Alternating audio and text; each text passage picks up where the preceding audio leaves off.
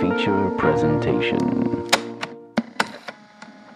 Welcome to the eighth best movie podcast in Canada. Yes, it's the Untitled Movie Podcast, episode 130. I am one of your hosts, Matt Rohrbeck, alongside, he's allergic to tomatoes, but he is tomato meter approved, Eric Marchin. Oh, are you a Coke Zero boy? Or what do you Uh, no, this is just a regular Coke because uh, Oh, my delivery order was screwed up. It was Oh, originally a happens diet. every so every time, dude. Yeah. Every time. I we do Walmart, Walmart, Walmart. welcome to uh, Walmart. uh grocery orders um a lot and f- it fucks up at least a quarter of the order every Yeah. time. Like even the approved substitutions um or you will get like random things that i didn't order. One time they gave us like 20 packets of ramen. Didn't order a single packet of ramen. I just got like a bucket of ramen um, what flavor? Or was it like assorted? it was like Shin ramen, which is good ramen um for instant ramen. But we got like a hundred packs of ramen in our thing now. And i don't have it that often because it's just like it's good. It's just like it will literally just give you a heart attack with how much sodium is in it um not that being said i ate a hamburger and have mustard all over my shirt today so um that's how my day's going how are you I'm good. I'm good, Matt. Uh, it's been a busy day for us. Uh, we'll talk more about the films individually, but we saw our first two in-person uh, pre-TIFF press screenings today with Holy Spider and Triang- Triangle of Sadness. Even I can't talk.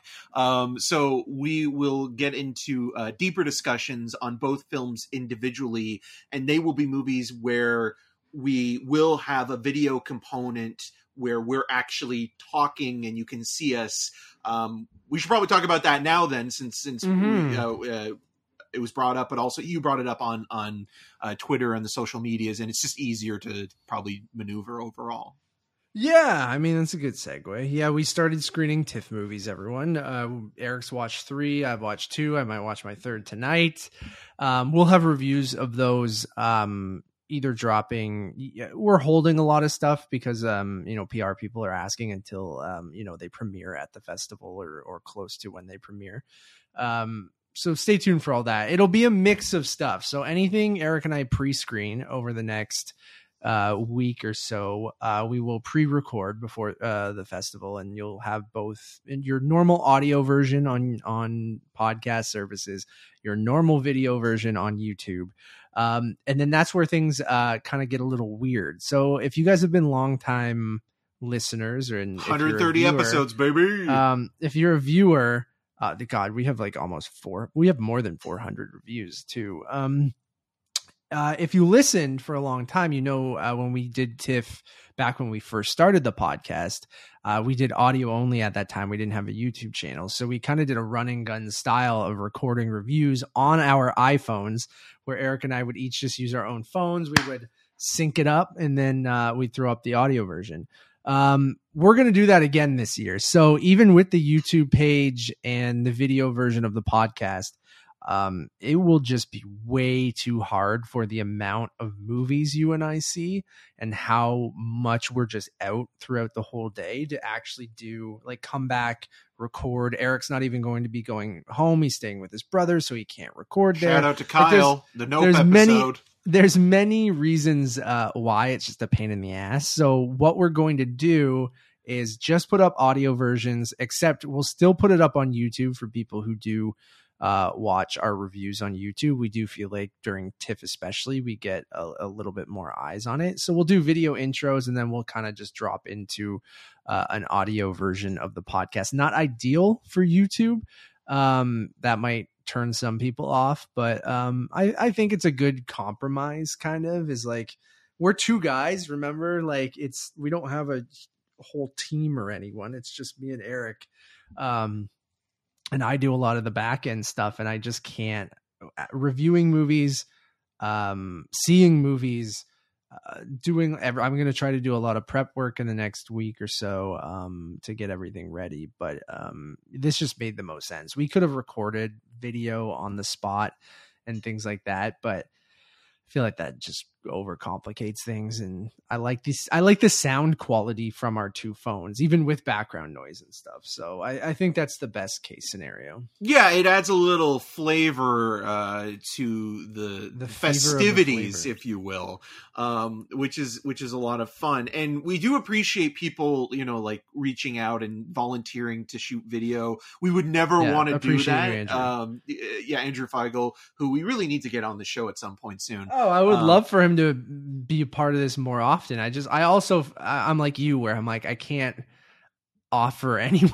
anything. It's yeah, like- ex- same. so and, it's and- like me and you share these, Yeah. share this, so it's we don't mind doing it. Yeah, and and it, and as much as we would love to pay people, we can't. So you know, like having it be our responsibility is one thing, but but asking somebody to do something for free or the experience is another. And it's just kind of No. like you know, we appreciate people listening, we appreciate people volunteering.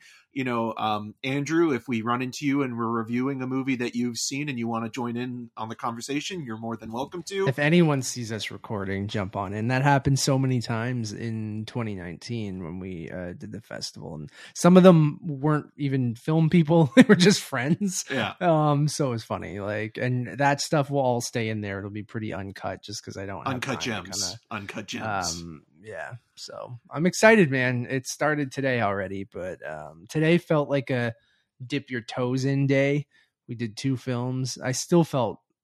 I got home at five, and uh, um, I was still tired, but yeah, like- feel a little rusty, you know, like even sitting i- i- in the theater watching Triangle of Sadness, which was our second film. It's a longer movie, uh, you know, and and and not that Holy Spider is, is short, but you know, you, you kind of feel it a little bit, and, and like even though we had nice seats and we were in a, a decent theater in terms of just should have ordered one of those fish bowls. God, this the Barb and Star go to Vista Del Mar, kind of like aquatic, you know, treasure treasure treasure chest kind of uh, bowl. Um, again, I apologize. I feel like after watching two movies back to back and then like racing home, I'm kind of in this daze. But yeah, it, it was one of those things where it's like, okay, like it's good to you know at least watch one thing uh every day leading up to the festival two or three would probably be more ideal just because like you look at uh september the 8th you can go to tiffer and you can look at our schedules both matt and i's and it, it'll obviously change If you want Um, to stalk us during the festival, but you know we're seeing at least what like four or five movies we in have a lot of four day. movie days Yeah. a lot of four movie days which is just we don't learn. Here's the thing Eric, we never do. Like each people year don't come here to learn. Each year we're like maybe we cut it down. That way we you know we don't you know destroy ourselves throughout those 10 days of being like you know maybe we see two or three movies a day and review stuff and have some time. Maybe go to parties or something like that. Even that sounds exhausting. But like i i don't know. I, I obviously we love it. That's why we jam pack our schedules. So um yeah i don't i don't mind. We'll figure it figure it out. We'll find time to record and we'll find time to post like if things are you know i don't i don't the thing about the festival with multiple screenings and stuff like that is like your review doesn't necessarily have to go up right away. Like it's still going to be relevant by the end of the festival. And even Um, afterwards like a, a lot of these movies aren't coming out during the festival. There is a few that are but for the most part you can even bank some of this stuff. I mean like when it comes to interviews specifically like you know we are not an keep talking. I'm going to turn on the microwave for nevis. She's coming home in a couple of All right. We're not an interview podcast per se, but we do do the occasional interview. And if we can, you know, find some time scheduling to do a couple, we will. Um, and a lot of those are usually banked until the week of release for a film. So, you know, keep that in mind as well. And, and, you know, we also have to sleep and eat uh, at some point. Um, you know, we've got some really exciting. Do we? s- Yeah, I, I'd say so. And, and I Yeah, mean, we got some cool stuff coming up. We got the Barbarian interview with Yes. um, uh, Zach Cregger. Um, we might have a second one. Maybe that gets put into one bigger interview. Um, you know, there's a Last of Us Part One uh, review, which is the remake to the original Last of Us game. That will be a review discussion and uh, conversation about the HBO series. So Eric's going to join me for that. I will talk about my experience with uh, The Last of Us Part One. as well as my feelings of you know everyone knows my feelings, but my feelings on that first game and how it's going to be adapted into that HBO show, and um, if the remake, if you should play the remake before the series, that's going to be my main kind of statement of that review. So that'll be going up the 31st. If you're listening to this, it's probably already up or it'll be up in the next couple hours. So uh, keep an eye out uh, for that. We also have Cobra Kai season five, which we'll have a review for that, which I think will be a lot of fun to talk about. Woo! And also, again, you know, we'll we'll Not have to break review. any embargoes, but I'm excited to talk about it. We'll have the review for Barbarian as well. I still have yet to see it, and I will be catching up with that shortly. And as mentioned, we'll have a ton of pre-TIFF stuff already recorded, which will have, you know, YouTube video content as well as the traditional audio um, options. So, you know, there's there's a lot of stuff coming. You know, we've been on and off a little bit throughout the summer, but I mean, the last month there hasn't been too much, with the exception of the rehearsal, which just recently ended. There's been nothing, dude. And I gotta say though, that ending of the rehearsal, oh boy, oh daddy, uh, quite literally. I mean, we might as well start there. Um, I don't want to give anything away. The beeping is the microwave being finished. I made a, a beautiful spaghetti and meatballs last night, and Nevis is having leftovers when she gets home. So you'll see her come in if you're watching the because when you're at. Matt's, your family. Um, um, yeah, the rehearsal is wild. What a great TV show. What a great piece of art. Um, what a maniac. And um, it, it's just, it's so good. I, I don't even want to talk about it too much because if people haven't watched it, they should just go watch the rehearsal. yeah, six episodes, cringe comedy, meta humor, um, part doc, part scripted. It's an art installation in its own right. It's hard to categorize, but it is such a fascinating series to dissect and discuss. And you're just thinking to yourself, how the hell did he pull this all off? You know, Nathan Fielder And that they greenlit him for a second season. which is amazing. Which, considering what's going on right now at Warner Brothers and HBO Max and or Warner Brothers Discovery or whatever it's called now, it's just amazing that you know this got a season two. Um, I haven't watched uh, the first two episodes yet, but Matt, have you at least seen the first or and second episode of uh, House of Dragon? I have, yeah. So, I mean, just sticking with rehearsal for a sec. Um, Wanted to go Yeah, off from I- one HBO show to another. We will, we will. And then we have lots to talk about today. Fan Expo, a lot of Dragon Ball. so uh get, strap in. Um yeah, the the rehearsal I think definitely stuck the landing. Um it is if you guys want a, a deep conversation about it, go not a deep, but a deeper conversation. Go to last week's episode, which is episode 129. I'm pretty sure Errol Morris listened to that uh, episode and wrote an article exactly what we were talking. He's a huge fan So- of this show. I think he's our um, big. Sorry, Alex Reno. Errol Morris is our new number one. I interviewed him once, I think, didn't I? For the In Unknown Now? 2013? Yeah, I think so.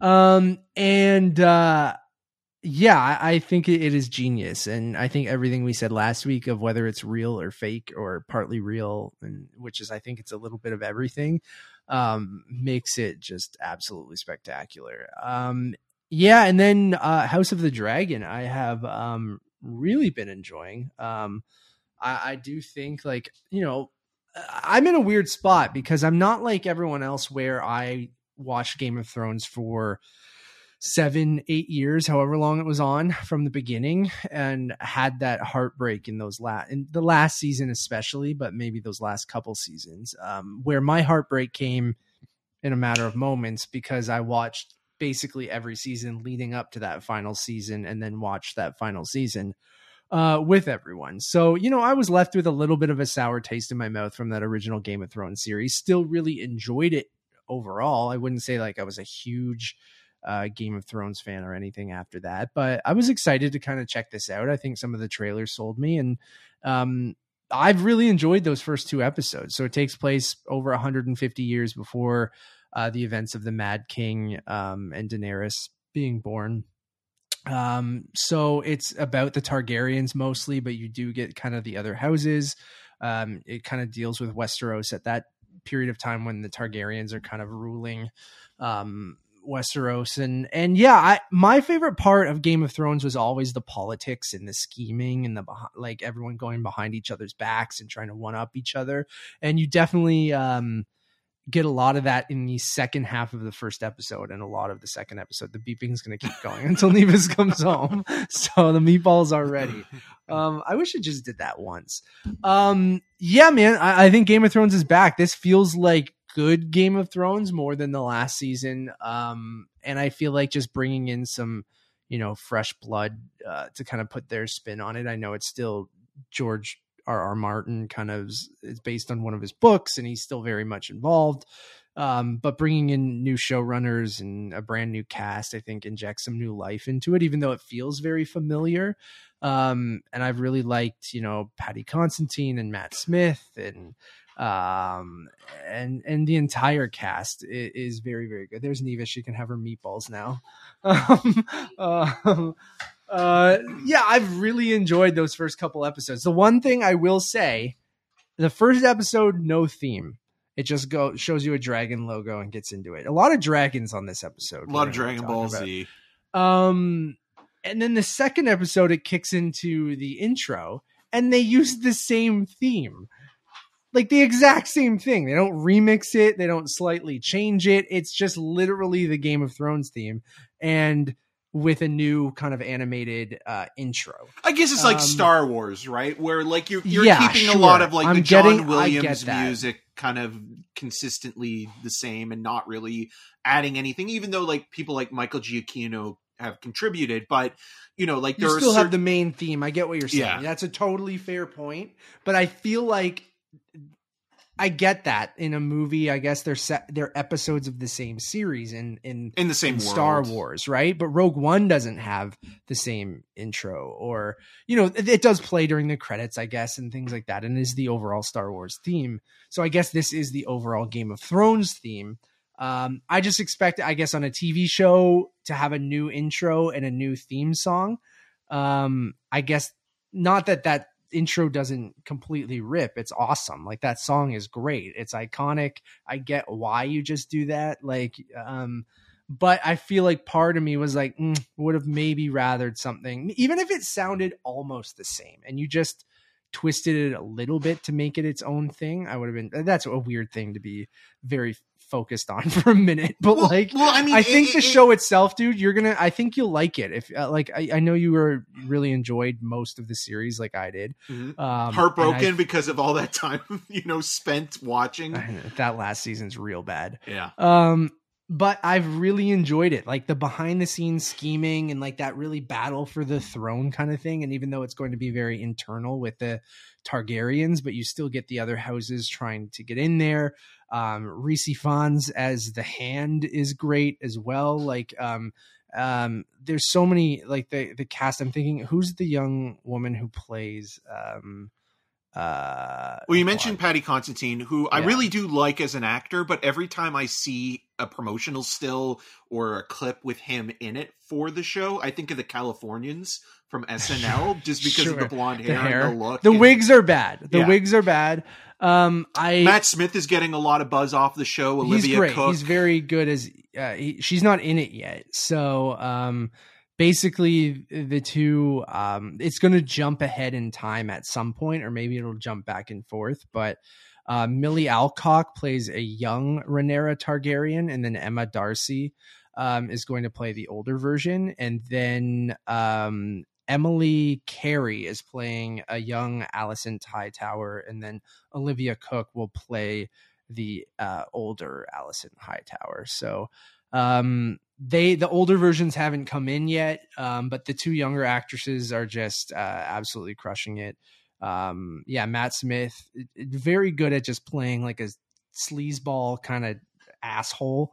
Um, Less and- dancing though than in Morbius, right? yeah, less dancing, but um he's been great and I love that battle between these two brothers that they're kind of setting up and um yeah, man, I'm I'm very intrigued. I'm I'm kind of all in. Yeah, going back to the to the the intro though, just for a second, I, I think I understand your criticism because, like, again, you know, you I think, think in that like, TV, if you have a spin-off, it's not the same theme, right? Like no, if no, if Joey had the Friends theme or fucking it would have lasted That- more than a season. um I don't know, like that's I guess I just expect it in television if you're doing a spin-off or a, a sequel series or something like that that it would be like I know it's about the same houses and things like that. It's the same it's still Westeros. It's like it's still within the same timeline. So it's like the Star Wars prequels using the Star Wars theme. I totally think you made a great point there, but right well even yeah. even the other point i wanted to quickly make like i mean although this is a show that i'm sure had a lot of pre-production time and figuring things out in terms of you know the the score and themes and and just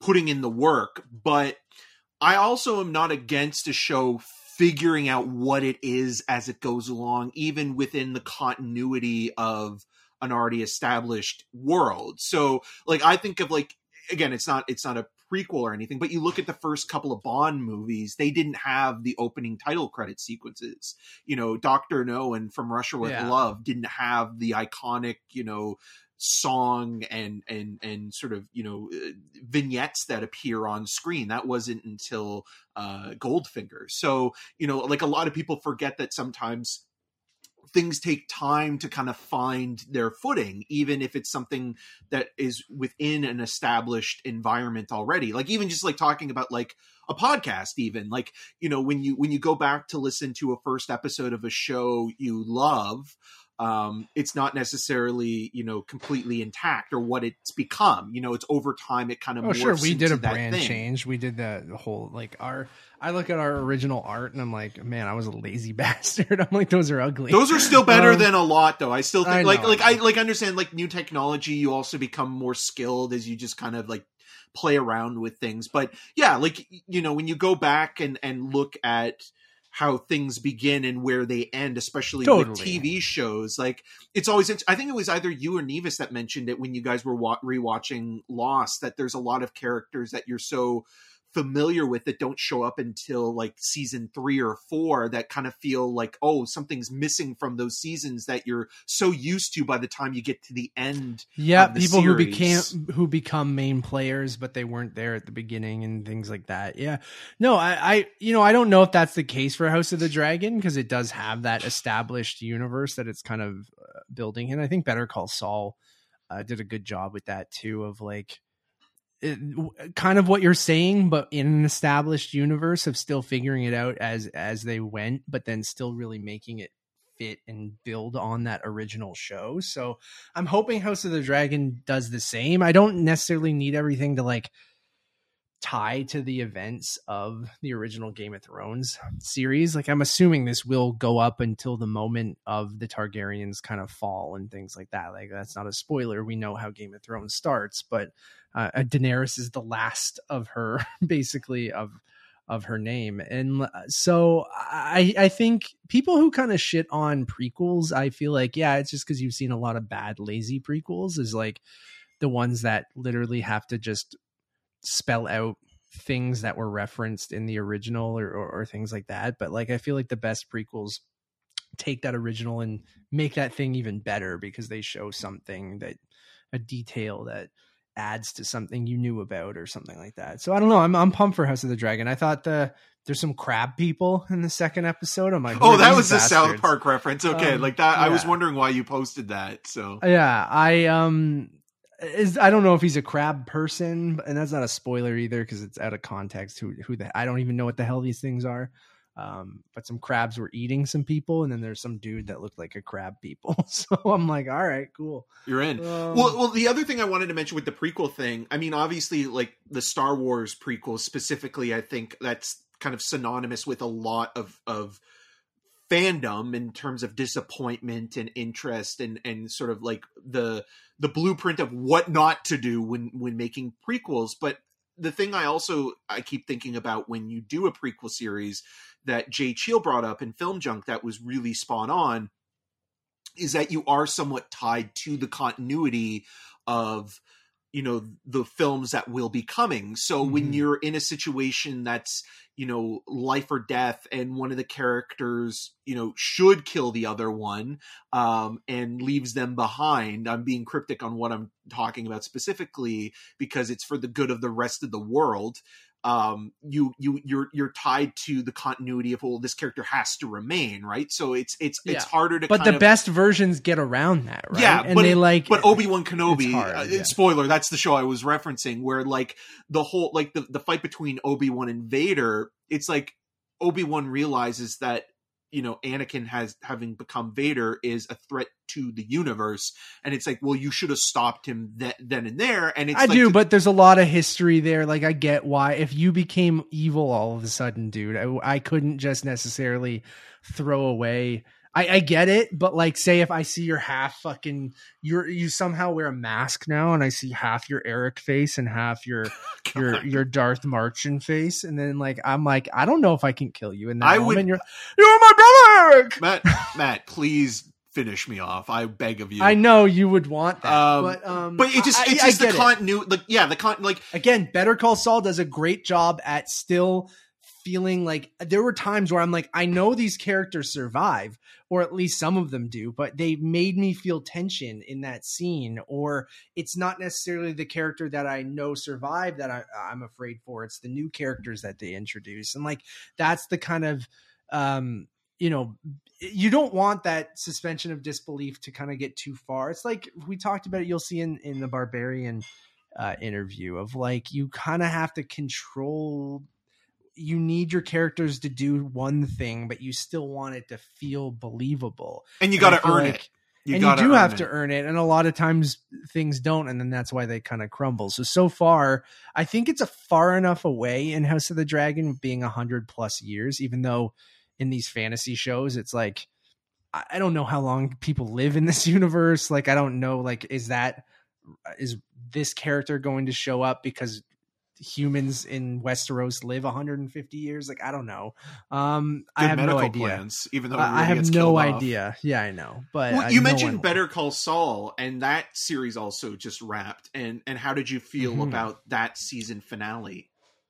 Um, I thought it was great, dude. Like I, I think it is again, um, one of the most perfect prequel things I've ever seen. And I think they did a great job of being both pre Breaking Bad, during Breaking Bad, and post Breaking Bad that just made such a good use of the premise. And like uh, it's like I said, I feel like a lot of the times people can get hung up on a prequel sh- series or show being like, know how the characters end up, so who cares? And it's like, well, there's a good use of it is like, well, you don't know how he ends up, so we're going to put a little bit of a Breaking Bad sequel in here, but we're only going to tell you about 10 minutes per season until the last three episodes and then we're going to give you that. And then like the lead up of like you know this guy becomes saul goodman and then you're like do we really care how he becomes that? But the show did such a good job of making him such a tragic kind of sad character that like everything jimmy mcgill the show is mostly jimmy mcgill leading up to that and then he's really not saul goodman for that much of the show um and they did such a wonderful job to recontextualize that character in Breaking Bad. Like now, if I went back and watched Breaking Bad again, I would view the Saul Goodman character completely differently because of seeing Better Call Saul. And I think when they made Bet- uh, Breaking Bad, that's obviously none of this stuff was maybe a little bit of his backstory was known just for character reasons, for you know, um, just even Bob Odenkirk playing him and, and, and things like that. But like that can go of two ways because it can feel like a retcon because you're like, oh, okay, well, that's obviously not what you were thinking when he did that thing in Breaking Bad.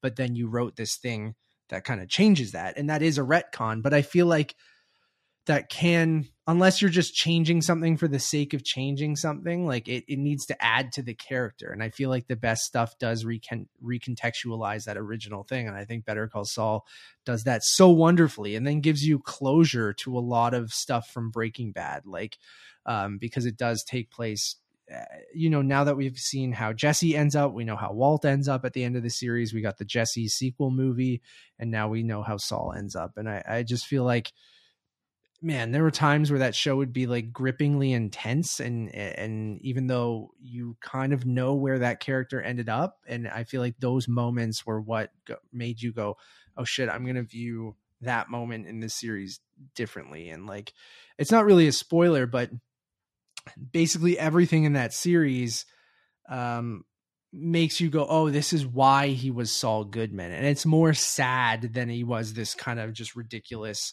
lawyer. Like he was kind of, you know, very sad deep down and he used this to kind of just deal with all of his pain um, and then just kind of dove deep into that because of all the things that he had to deal with in Better Call Saul. So um, I don't even think you need to watch Breaking Bad to enjoy it. I feel like you'd get way more out of it, and I feel like the last few episodes um, do really deal with you know post Breaking Bad.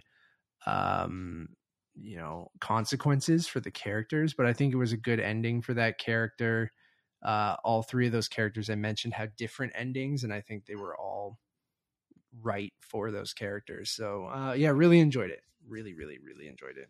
Yeah, I mean, I do like Vince Gilligan. Um, he seems like an interesting enough guy, and and you know, having talked and and early episodes of this show and i think even on movie night like about you know his work on the x files like it's just interesting to see his progression because again that's where you know he first worked with bryan cranston on yep. that episode drive so um He's yeah, supposed to be doing a sci-fi show next, right? That which will be like interesting. Twilight Zone or something. Um, yeah. yeah. just to see where he goes after all of that. Like, I'm sure, like you know, like him and Bill Hader um, are two guys that are really in demand. Like after you know Barry's. Barry finished. reminds me a lot of Breaking Bad, but even yeah. better, I think.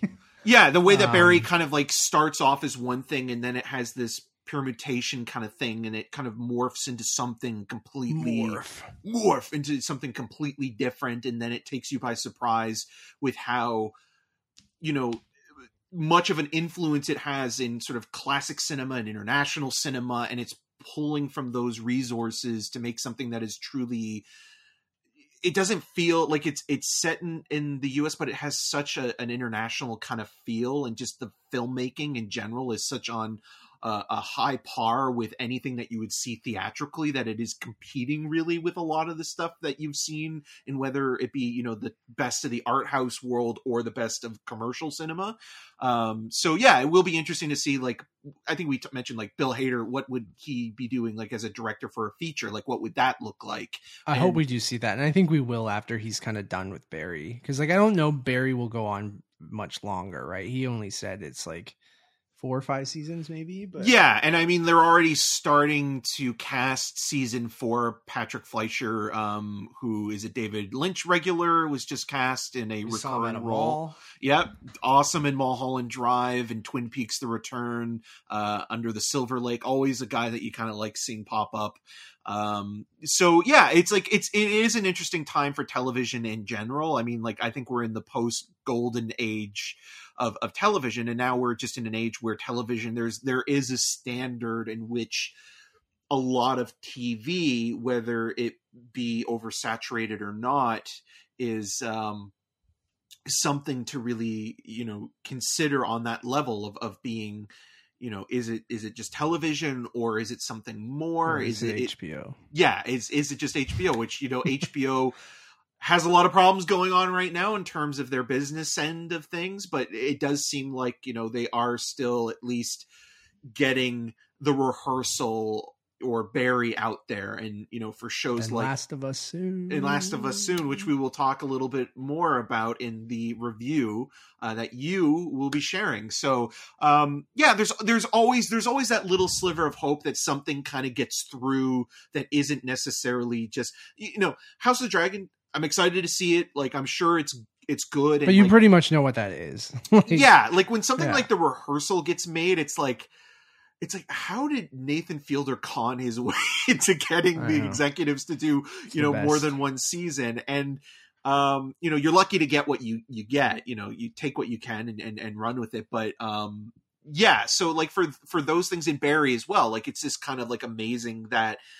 these shows and even even Better Call Saul, like what it took away from Breaking Bad and making something else. I didn't watch any of the show, but I did see a clip online that involved the Breaking Bad component that everybody was waiting for. And what it did in that moment, I was like, oh, that actually is a very clever way of kind of reintroducing you into that timeline and doing something that's not just gimmick casting or or kind of like just going back Which to part the well. was it? Was it the conversation between two characters? It was in the trailer. or- It was in oh, like in the, trailer. yeah, because the way the perspective moments, switches, the like yeah. like that was a smart way of doing that where it's like the same scene but done from a different perspective like i thought that was Yeah. like okay like that is something i would have never thought of to do like that was very cool. There's Yeah. another moment where a uh, Better Call Saul specific character has a conversation with one of the main characters of Breaking Bad, and that was kind of cool too. Of a scene that we obviously didn't see at that time because that character didn't exist.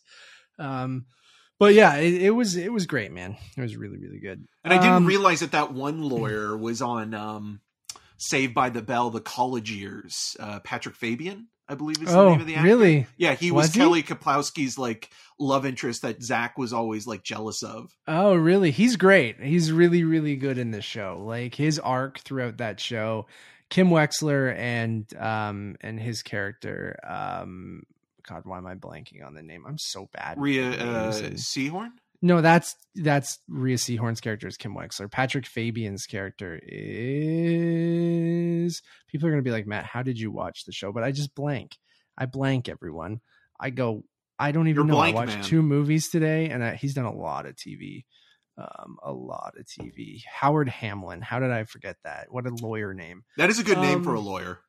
Uh, Howard Hamlin's um, arc throughout the show is fantastic too, and there's the whole drug aspect um, uh, as well, um, and you know the uh, what's his name who played Scorpion in Spider Man. Uh, Is it Mike? No, I'm so bad with people's names. Everyone, I'm, thinking of the like- actor, not the Michael Mando. Yeah, Mando, Nacho. Yeah. he played Nacho. Yeah, And then Tony Dalton's Um, in that series. Too, Tony right? Dalton he was, was in incredible. He was in uh, recently. seasons uh, four, five, and six. I mean, obviously, Giancarlo Esposito coming back as Gus Fring, one of the most I feel like iconic TV characters of recent memory. and the role is Michael kind Ma- of typecast. Michael too, McKean right? too. Uh, Yeah, because it feels like he is now just playing the villain in everything. Yeah, he's just Gus Fring and everything. and he was now, at Fan so. Expo. If we want to segue, Hey, there's a good segue. Yeah, Eric and I, uh, and then this will segue wonderfully into what we've been watching a lot of over the last, um, you know, mo- me over the last while, but we'll get to that. Uh, Eric and I did go to Fan Expo in Toronto uh, this past weekend um, to kind of walk the show floor and see what the vibe was, kind of explore some of the booths, see what people were selling um, check out uh, what panels were going on. Uh, I will preface this that Eric and I were very excited for Cobra Kai being there uh, and for the Cobra Kai panel. Um, unfortunately, they had to uh, pull out at the last second. Um, and um, I know what and- you're and thinking, then- and you cannot resist. And I, and I, I then know. uh, they did not end up uh, coming to the festival. Um, the so festival. uh, sorry, well, Fan Expo festival, kind of same thing. I guess I got Tiff on the mind, but uh, we did walk the show floor. Um, it was an interesting year for Fan Expo. So, Eric, I go more often than you do. You've gone as press one other time uh, Yeah. to cover it for Rogers. Um, this year was was weird for me or interesting for me. It was the first kind of post. I know we're still in the pandemic, everyone, but it, ever, no one's treating it like we are. So, the first post pandemic, I'm using air quotes, um, fan expo, and it was rammed. Uh, luckily, on Thursday when we went, it wasn't too bad, so we were able to kind of manage the show floor uh, pretty easily. Thursday being the lightest day. Like, we kind of just wanted to see what the vibe was and what was going on. So Eric and I walked around, checked out um, the Hasbro uh, booth to see some Dragon Ball Z toys. Um, saw a bunch of stuff that they were happening there. There was a Studio Ghibli um, uh, kind of 30th anniversary. Was it 30th anniversary Yeah. or more uh, booth. But overall, it was an interesting. Like they had a lot of celebrities there. I would say, um, but I'm not the guy that you know, especially covering it as press, where I'm like. Hmm, the Cobra Kai thing was the biggest thing. They obviously had some people from Stranger Things, which they added at the last minute, and then they had movie specific stuff like the um, the hobbits reuniting from Lord of the Rings. Um, Clerks. You know, they had all the cast of Clerks 3. Weirdly, didn't do a screening or anything. um, so, which that would have been cool for them to set up, but that didn't happen. But the celeb side of thing, like, I'm not one to go, you know, get an autograph or a photo um, with people. It's just not really my thing. I get why people, uh, it's a big money maker for those people and and people love it so good for them but uh, i love fan expo just because i love seeing you know my people or these dorks kind of walk around and just go all out for their fandom like that's kind of why I like walking the show floor, why I like looking at the booths is like seeing the cosplayers, seeing the dad bring their young kids, or seeing the mom bring their young kids, or their nerdy parents sharing their nerddom with the young kids, and like, or just nerds walking around looking at stuff that makes them happy. Like, that's the reason I love Fan Expo. And I feel like this year was a little lacking when it came to like the booths. And Eric's, uh, I'll get your thoughts in a sec, but um, there's two aspects where there's like those you know the bigger booths that are the sponsor booths by usually a, a, big company or something like that and then you have a lot of the smaller booths which are a lot kind of reminds you of a flea market a little bit where people are selling comic books memorabilia vintage toys vintage vintage video games like posters all this kind of stuff uh, and then that part you know i'm like oh well it just does kind of feel like a flea market so to pay money to just pay a lot of money to just go in and look at a flea market is, is kind of interesting. Where I felt it was lacking a little bit um, was in those bigger booths. I felt like, you know, you had that big Hasbro booth, you had the Ghibli booth, you had you know this weird like a big a lot of it was like a big ebay booth which is more just selling stuff and then but it all felt like another... ebay you mentioned flea yeah. market but it kind of felt like almost like the scene in wreck it ralph 2 where like they're just kind of going through the digital version of ebay where this is almost like a version of ebay for nerds specifically to prey on nostalgia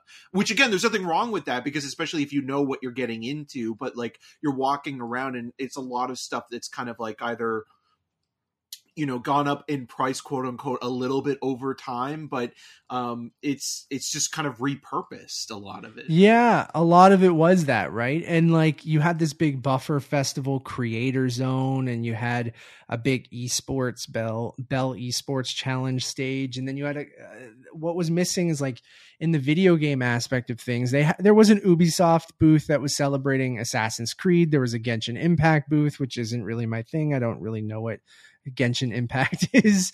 Um, and then there was this big Whatnot booth and a big eBay booth, and eBay and Whatnot are both like selling crap online.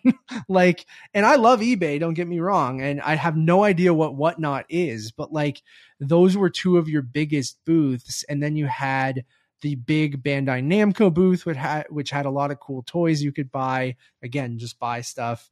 Um, some of it exclusive and and different things like that. And then you had the Ghibli booth, which was also selling stuff. So, um, I guess you know the panels are what people go for. I just found you know once the Cobra Kai people bailed out that I didn't have a huge interest in a lot of the panels. I'm on the movie side of things for us.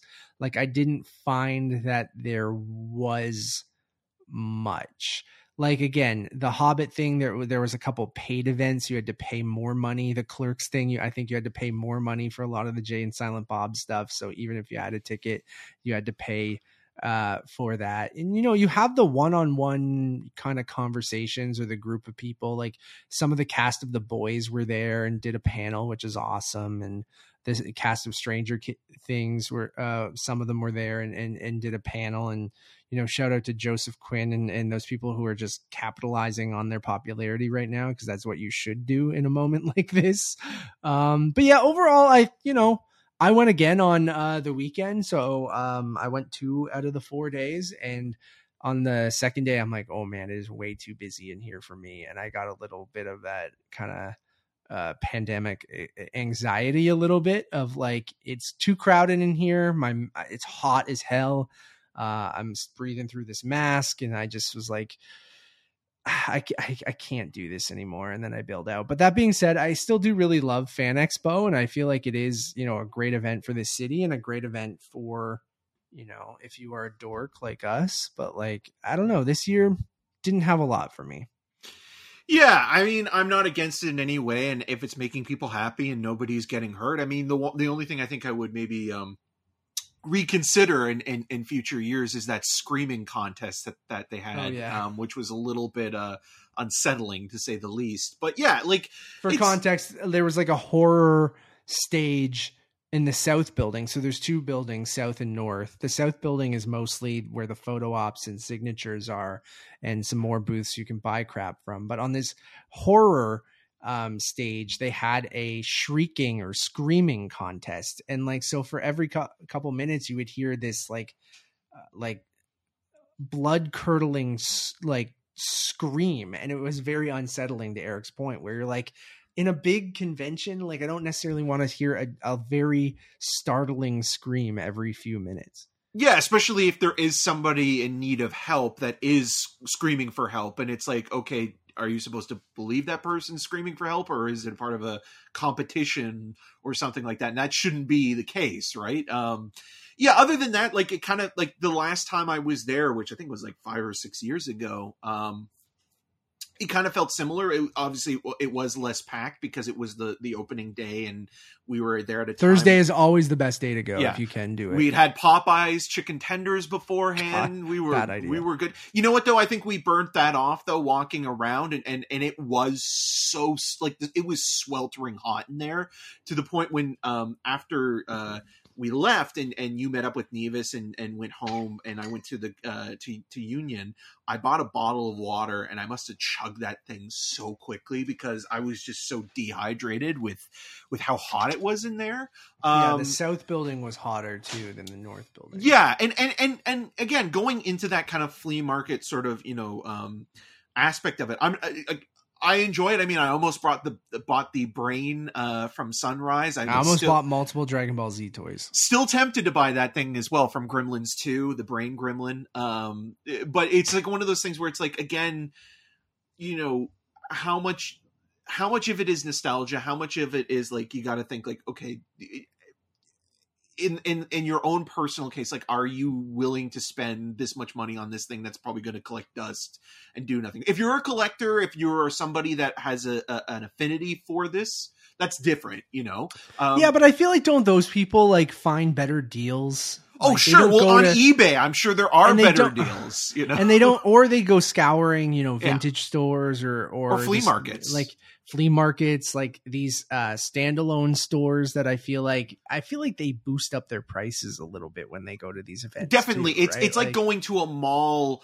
Like speaking of Sunrise, like if if you know in in the before times in the in the before of the amazon the pre-amazon stuff like if you go to like a mall like chances are like a blu-ray or something like that if you go to you know when h like was 35.99 yeah and it, like and it should be 25 but the prices are expensive because the rent to have that space is so expensive per month. So they have to raise the prices of all the products and the they they're not ordering as much because they're not a big box store like a walmart or an amazon or something like that exactly too, right? exactly exactly. And then like again like it's it's nice to see like people you know the community and the enthusiasm of of people yeah. dressing up and stuff like that and having a good time and and not bothering anybody. And and you know like i i think somebody that really benefits from this in in terms of like you know a, a small business is someone like retro kid which i was really happily yeah shout out to them. surprised to see them there and doing well and i mean know, it's kinda, perfect for them to be there. Yeah. That makes total sense right? And they've kind of skyrocketed and popularity over over the pandemic and stuff too and um, yeah, it was great seeing the, them there. The layered butter guys, we never got to go to their booth, but shout out to them. They had a booth over in the South Building. Uh, Unobstructed View had a booth we checked out as well. So there were some like movie related stuff. They were just kind of on the smaller scale of things, and some of those guys we already know personally and things like that too. Yeah. Um, So I'm definitely I, I want to see more. You know, I want this to be Comic Con, right? Like, and I know it'll never be San Diego Comic Con because San Diego Comic Con it is more of a local thing, and it is more of your classic kind of Comic Con thing where it's just okay. It's a mix of people who are very popular right now uh, and need to capitalize on that, and people who were popular a while ago that need to, you know, keep making money because whatever they were in was popular and prey on nostalgia. I don't mean that as predatory in the sense that there's anything wrong with that. Unless They're you're not- the predator. They're not forcing anyone to pay No. $85 for an autograph or $150 for a photo. And like, I just see some of that stuff where they're just kind of like funneling people through for those photos and stuff like that. And it just feels so weirdly impersonal that like, you know, me and you, I, we've always said this. We're those guys where I'm like, I'd rather meet someone, shake their hand, or Say or you enjoy their like, work or eh, actually or have an have interview. a conversation. Not even an interview, well, just well, well, I mean, I mean, like, like in Like- terms of of of like the.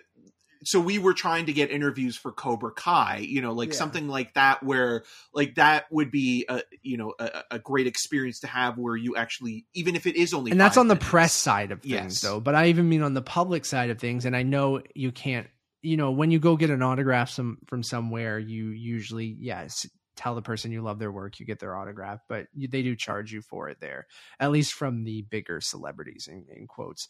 Um yeah it's just it feels weirdly impersonal and i'm like I, I don't know like i just rather have a conversation with someone. I don't need an autograph. I don't necessarily even need a photo um as proof to prove to everyone that i met that person. I just rather talk to them. And and there were some like you know if you're into comic books you can pretty much do that with a lot of the comic book artists. So um, you can kind of go to Artist Alley, which is a an area Eric you didn't walk around in, but I went on my on my second go around because I'm like, oh, I I'm still a pretty big comic guy. Like the co-creator of Invincible was there, um, Ryan Ottley, and um, the artist for a lot of that series. And you know, he's just sitting at his booth. He does charge for things if you want like a sketch or a or a custom thing, but like you can just go up and talk to these guys as they're sitting at their booth, uh, guys or gals, and like um, I think that's pretty cool. Just being accessible um, to those people who have created some of the you know comic book weird. Uh, uh, comic books are weirdly like comic book movies are the biggest thing on on the planet, but like comic books are still like and comic book niche- artists even and are a niche thing. Like, yeah. So it's you know this guy who is co-creator of this thing that's a big Amazon show. Maybe it's not the most popular thing in the world, but like, um, Robert Kirkman created The Walking Dead and stuff like that. He wasn't there, but like, um, you know, you have some pretty big names in in the comic book world that are just chilling at their artist alley booths and um, or are writers that are just chilling in in that area too. And um, I think that's really cool. It's just when you get to the like paying money and lining up like you're in a it's just a weird i've seen those like uh, videos and someone yelling don't take any video of like a person because you didn't pay for it right? And it's just like that stuff feels weird but like i get it's just hey if you want to pay for it no one's forcing you. So it's like go for it. And if it makes you happy it makes you happy. And that's what i love is just like looking around and seeing kids dressed up and and, and people dressed up and and Getting time and, tattoos like, and- oh the tattoo alley is weird but like there's a lot of weird stuff now. And uh like it used to be video games got to be a bigger part of fan expo at one point and that made me really happy. Like playstation would had a huge booth where you could go play some of their upcoming games but like now that you know e3 and different things aren't really a thing anymore like in-person events. They don't really have a lot of those demo kiosks that they have at other events. They still have PAX which PAX uh take place around the US and those are like fan expo specifically for video games and um, you do get some of that crossover here, but you didn't get a lot of that this year. And then on the film side of things, you used to get like big booths from some of the studios, whether it's a specific project they had coming up, or uh, you know, DC and Marvel used to have booths, but you, they didn't really have anything anymore either. And like, so you get like it becomes this weird like buy stuff convention, and with eBay and and, and whatnot and the Bandai Namco booth still just being a place you could buy toys. It's just like you didn't have a lot of those experience booths, right? Like you could take a photo with Princess Mononoke, but like is like or uh, Pokeroo or Pokeroo, which is cool, I guess. But like you go to these things, I think at least I do for you know these cool booths that are like these experiences or these elaborate kind of things. And maybe i'm just like envisioning fan expo as something else like more like san diego comic-con but i guess some um, of the um, panels and maybe just like the the Q and you are the closest to that yeah. now. and then like i guess if you get to see someone you really admire or um look up to or or really like their work you get to go see them talk in person and that's a big part of it right? And you had a lot of video game actors, a lot of TV and movie actors do panels and like I just don't think that's like our thing. I think certain panels are my thing, but it's usually like a, a preview panel is my thing, right? Like I used to go to Fan Expo and see the Marvel and DC like comic book panels where they would talk about their upcoming slate of comic books. And then the sketch duels are really cool where you see comic book artists draw the same character and they kind of the audience votes on which one's their favorite um they used to do even like preview of they never really had movie previews. I think warner used to do one and something like that but it was in a smaller room and things like that. But um it's obviously a blast. I'd say if you were gonna go um depending on how many people are there that you're interested in i think you only really need to do one day. Uh and thursday is probably your best bet. But like I definitely had a good time on Thursday walking around with you. Um, I just I got overwhelmed when I went back on Sunday, and um, but overall, I think it's a, a worthwhile event that I want to see a little bit more from. And I know they're trying, but yeah, a lot of people just are still trying to figure out that post-pandemic air quote thing. Everyone of like what conventions they want to go to, especially um brands. I think the actors and stuff, sure, they don't mind going to them, but yeah. well, I mean, some of them, some of them, you know, maybe more so than others, depending on like what their schedule is like. Because there are like it, it was kind of interesting to see the Stranger Things cast, a lot of the younger actors there, because it's like, okay, well, Joseph Quinn just kind of broke out with this new season. And he's been going to all of the conventions. Yeah, right? and, and same thing with um uh, Grace Van Dien, who's in uh, a TIFF movie that we'll probably end up seeing called Roost, directed by Amy Redford. So it's like, okay, well, these are actors at the beginning of their careers, where someone like Robert Englund, who's probably done a thousand of these Comic Cons and you know scare fests. That's his job like now, right? yeah, yeah, that's his bread and butter. Which again, there's nothing wrong with that. I mean, obviously, you know, Freddy. Why Krueger not? You travel around, you sign some autographs, still. and take yeah. some photos. You make money. Yeah, yeah. Uh, you know, I'm sure like he would love to be working on another film or TV show or or be even being at home. But yeah, you have to kind of be respectful to that as well. Um, you know, like the I think the one guy there that was kind of like the one person that I would like to your point, like I would be more than happy to have like a, like a like oh hey nice to meet you you know just casual if you bumped into him is Carl Weathers because yeah. to me Carl Weathers is like this is this legend you know like starting with like the rocky films and even having a really small extra role in, in close encounters of the third kind and obviously with predator and action jackson and he's just like a really recently with mandalorian yeah and I, he's just a really great like actor and, and one of those guys that is just like had probably a ton of amazing stories that would have a really wonderful panel or or something like that but um but yeah other than that it was just more it was more fun just kind of walking around. I mean i i know that fan expo has been doing this at the end of august and i don't know what other time of the year you could really do this but it does feel like that is a, a detriment to the festival or to the fan expo in a way because there is this kind of like dead zone at that time of the year where you know Comic Con in San Diego has already passed. You've had a lot of announcements already happen. The, the the the summer movie season is coming to an end.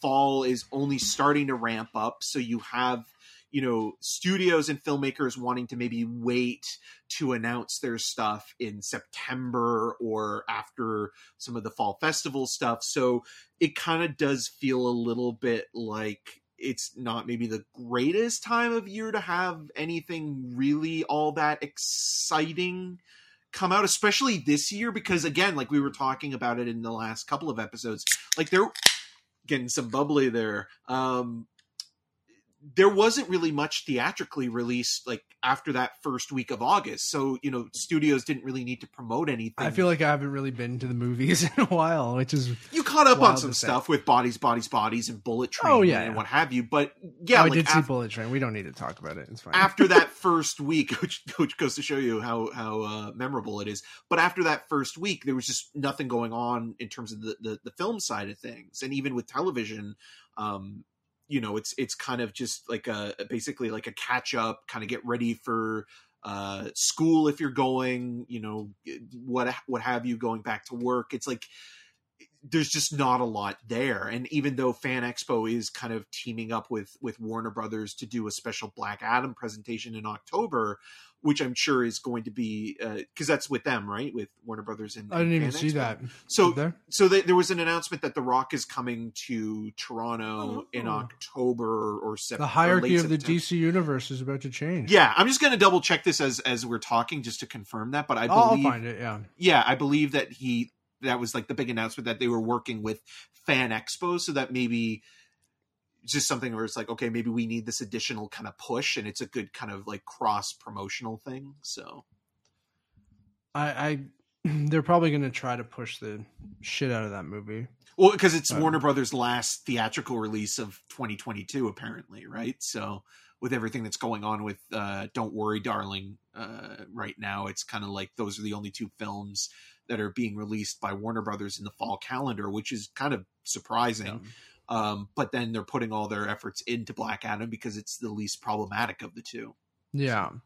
Yeah. Yeah, I guess he's coming to premiere the movie here. Um I think we partnered with Warner Bros to give a Fan Expo fans a chance to attend Okay. uh, the event. So I don't know if it's necessarily exactly like partnered with them like on the entire event rather than they're just going to give away. But there is a fan expo element, right? Like it was just yeah, but like, e- E-Talk had the same post, I think, or yeah, they retweeted Narcity Canada. I guess like Fan Expo is giving away the tickets. I guess that makes sense, but right. um, because does Black Adam come out in November? October, I think. Or did they move it to November now? Because they keep moving stuff. They did move it, didn't they? No, did they? Okay, I'm looking this up now. Um, uh, I'm going to IMDb where all the uh, reliable uh, sources are. So, Yo, this October, The Rock flies to Toronto. So yeah, he's gonna come do a Canadian premiere here or something. Um, which yeah. October 21st is when the film. So yeah. I'm assuming they'll just he'll come right before the uh, uh the release to do uh, a red carpet or black carpet, uh, yellow carpet, whatever the fuck. Um, for Black. You sound so Adam. enthusiastic. we're both we're all wearing black today. Yeah. We're all blacked out. So Doctor all- Fate, man. That poster of Doctor Fate just kills me. Every time I see it, I just laugh. That character poster, it's I don't know if I even saw it. It, it's like something I, I even tweet retweeted it saying it's like, what if you had this on your dorm room uh, wall? It's it's so tacky, but it's kind of funny. I haven't seen it. Black Adam character poster previews Doctor. Oh, okay. God. Sick. Uh moving on from that was weird. I think Um, Black Adam tried to interrupt this episode. Um I uh I want to move on to a little conversation which will probably go on way too long on Dragon Ball Z Kai. Eric, I completed 153 episodes of the original Dragon Ball series.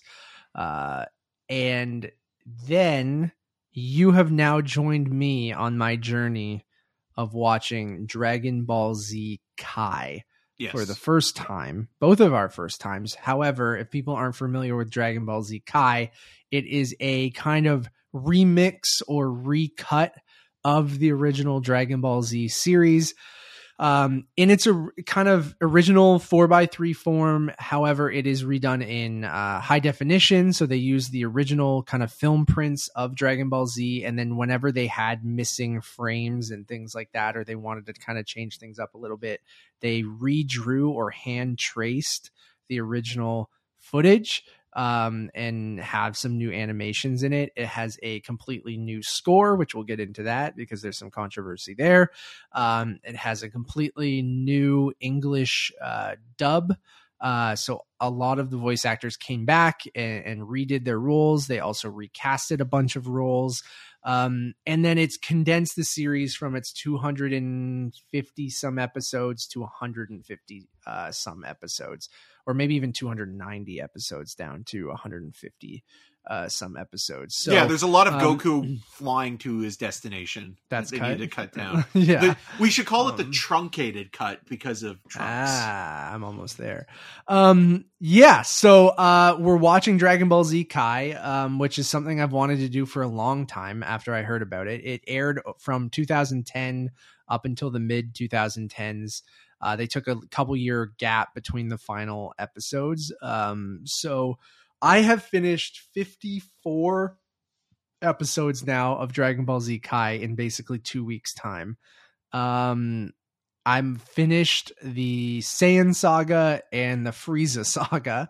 Uh, Eric, you are halfway through the Frieza saga, correct? Yeah, I'm where yeah. uh, the end of uh, the Ginyu Force is, and the beginning Yeah. of Frieza takes on uh, Vegeta, Krillin, and Gohan as Goku heals in the what look. That's the that's the thing where you can. So let me preface this just so everyone before you keep going. Yeah. We are going to talk about Dragon Ball Z in in spoilery talk because like at least up until the episode that I, I I say. So I have watched up to episode 54, which is the end of the Frieza saga.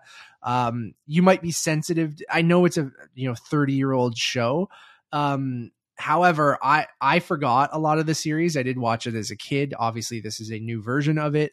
Um, if you don't want to be spoiled, look at the time codes below or on podcast services.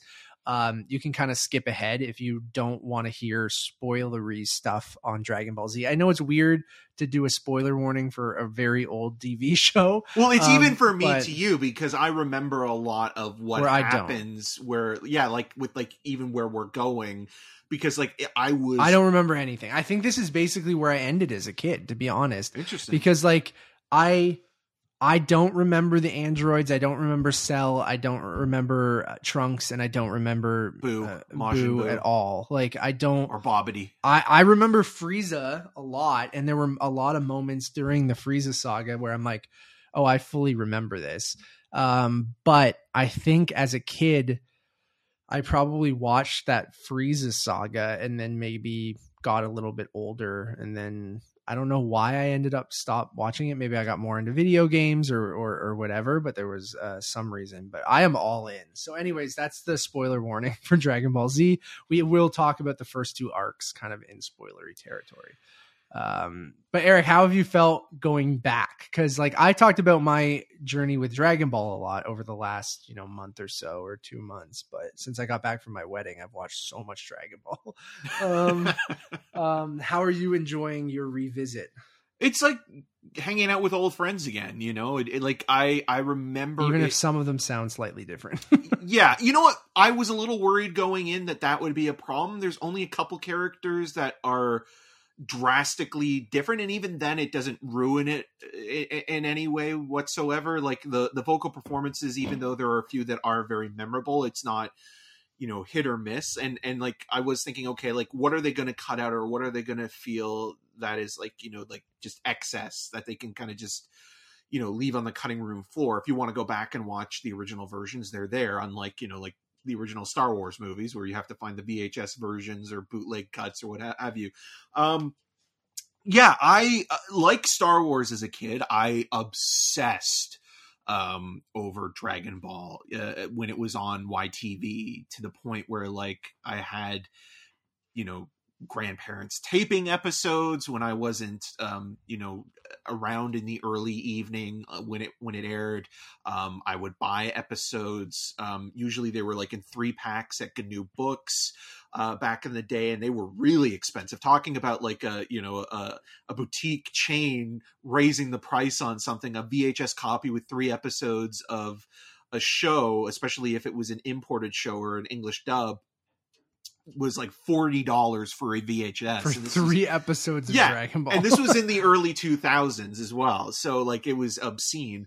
Um, but yeah, like there's there's a lot of nostalgia and and and love for the story and the characters essentially goku is superman and in my opinion a better version of superman a much more likable but also more interestingly defined as a character and not just kind of like a catch-all kind of thing when a problem comes up even though there are kind of uh sort of routine kind of things that this series Yeah. does go through but i think it ultimately works and it kind of really flows well from one sort of event into another in a kind of very um natural kind of way. It feels like okay well one problem ends but it also kind of sets off a chain reaction into the next saga and it does so in a way that doesn't feel jarring or like it's stopping and starting. It feels like okay well this kind of set off this and now we're you know headed dynamic after dealing with Saiyans coming to planet earth and trying to be you know the worst re- realtors ever.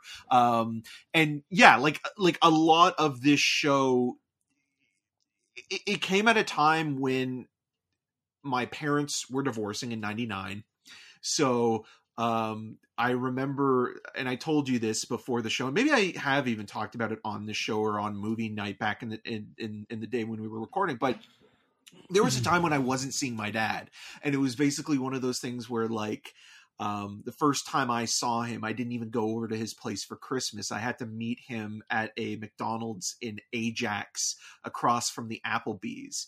And I gave him, I gave my brothers my Christmas list, and my Christmas list was all Dragon Ball Z toys. And specifically, this was around the time when the Cell Saga uh, was, Was starting up. Yeah. Yeah. And so, like, my one big gift or my big toy that I wanted was the first iteration of Cell because that was one of my favorite designs in in the show. I'm looking forward to it. Yeah. Um, no and- future spoilers. no, no, no, no, no. The only spoiler is is is is a sad story about a kid opening toys uh, in a McDonald's uh, two That weeks sounds- before Christmas, and as other children and, and parents were wondering what the hell is going on and how sad and pathetic that is. But it, but like that memory came back to me while watching this in such a vivid way where it was like I remembered every detail of it and I just remember always watching Dragon Ball Z and Buffy on YTV and like having like the host do the intro for the show and then when buying the VHS versions of the show always being astonished by how much more violent it was Yeah. because the uncut version like the first episode or the first VHS YTV ever- had the very kids focused edited version of Dragon Ball Z. Yeah, like for example, to the point where like Bulma's dad in the Dragon Ball Z uh, TV broadcast on YTV, they they blacked out the cigarette he always has in his mouth, and so it kind of looked like like a turd hanging off of his lip, and I always wondered like what that was. that and then, was. and, then when you when you watch the VHSs, yeah. yeah. and then you're like, oh, it's a cigarette. Okay, I didn't realize that like Yeah. that was something that they kind of like tried. Did you ever watch the? Because I remember Teletoon having the uncut versions at midnight on Friday nights. That's where I first saw the uncut version. There were a few episodes, but it depended on where I was because I was watching the show, but also buying some of the VHS to kind of like get ahead because I was like, oh, I can I can watch these and already be on the Frieza saga. And so like the first the first episode I remember buying or the first pack that I remember buying was when Frieza has his second transformation because I love the devil horns and the back Yeah. image was Krillin being impaled by Frieza and for whatever sadistic reason I was like I need to watch this right away. Um But It's yeah, awesome, dude. it's- it's amazing. so I've I've had such a blast, and I'm so glad I watched Dragon Ball beforehand. And I highly suggest uh, anyone who is enjoying Dragon Ball Super superhero right now, or um, is has loved Dragon Ball Z but hasn't gone back to watch the original Dragon Ball, like I, I it's such a different show, and I'm realizing that like this is very battle centric. It's very action focused um, which is I think great. Like I love the Saiyans coming to Earth and finding more about Goku's backstory, and just like then finding more about Piccolo's backstory and Kami's backstory with the Nameks, and like um, I, I I love all of that. But I I got so much more from that because I watched the OG Dragon Ball, and I just love the kind of playful nature of that original series. So like it, it, very different shows, but I feel like watching that set me up perfectly to just be absolutely obsessed with this universe right now. And I do feel like a kid again, where like I really loved Goku, I really loved Dragon Ball Z as a kid. I just kind of evaporated from my brain unfortunately. Like i i remember the i we were singing the theme song like dragon dragon ball dragon ball, dragon ball Z, Z, which i didn't realize was only a uk and canadian intro to the show. Some people pointed out it wasn't just canadian it was uk as well. Um and then the teletoon versions people point out pointed out were more of the american kind of intro which was more of like a metal version uh like a, uh, a hair metal version of it. Um I, I I'm loving it, man. Like I feel like it's a way better story than I remember, just because I guess I was a dumb kid and you couldn't kind of comprehend it all. And even though I think it gets masked as a kids show. You sometimes forget that like animation, yeah, I think in the 80s and 90s in North America was considered a thing for children. So a lot of these kind of animes and and different things that were being kind of brought over from Japan that were not necessarily for adults, but more of like an older kid like maybe in late teens and adults kind of thing that were kind of edited down for children and I think the storytelling, maybe not like the most sophisticated, but I think there's more to it than I think what than what's perceived. Like I, I really love the Goku character. I think in both Dragon Ball and Dragon Ball Z, there's some great character building moments. It isn't just action, and I feel like Goku's history with the Saiyans and how much great world building that there is um, in both shows, and just from you know whether it's how earth is portrayed with how the dragon balls work or how um, you know even how uh, the city that bulma lives in with capsule corp and the red ribbon army and like all the different factions on earth that are vying for the dragon balls or what powers people have and and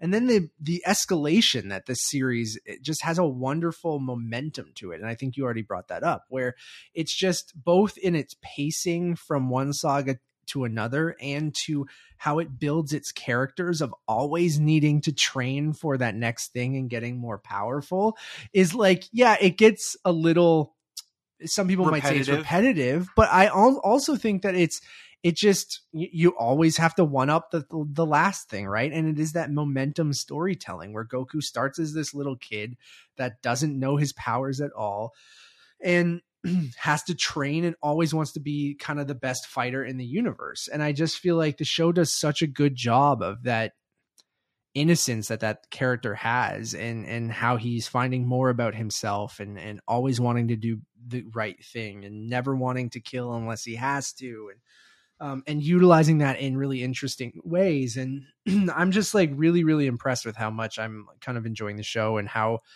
dark it gets at times and i'm like this would have i remember i remember krillin dying a lot when i even when as a kid. Like i just remember that being like an ongoing kind of bit right? Like uh yamcha's a doofus and krillin gets killed all the time. It's like um those are the things that i kind of remembered. And master roshi is mm, super is, sexist but at the time you realize at least in dragon ball z it's like it, there's still uh, some horrendous stuff in there but like it's at least Dragon Ball is filled with it. Dragon Ball Z, there's only a few instances.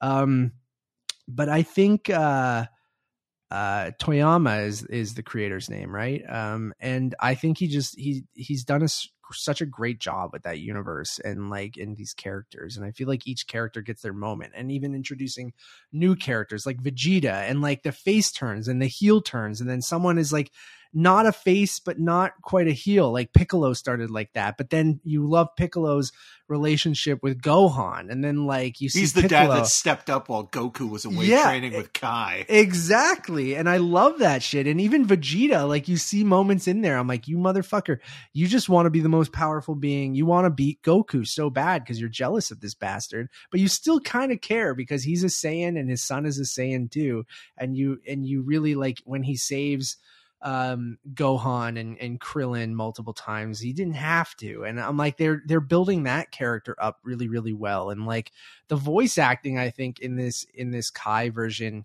Um, while some characters it was jarring after watching so much Dragon Ball, like Bulma and and even uh, Gohan because I do remember the original Gohan voice and because it was the same voice as Goku from Dragon Ball like that was etched in my brain. I do like that change though because I feel like it differentiates that character more than just being a clone of Goku even though that's what that character is for the most part.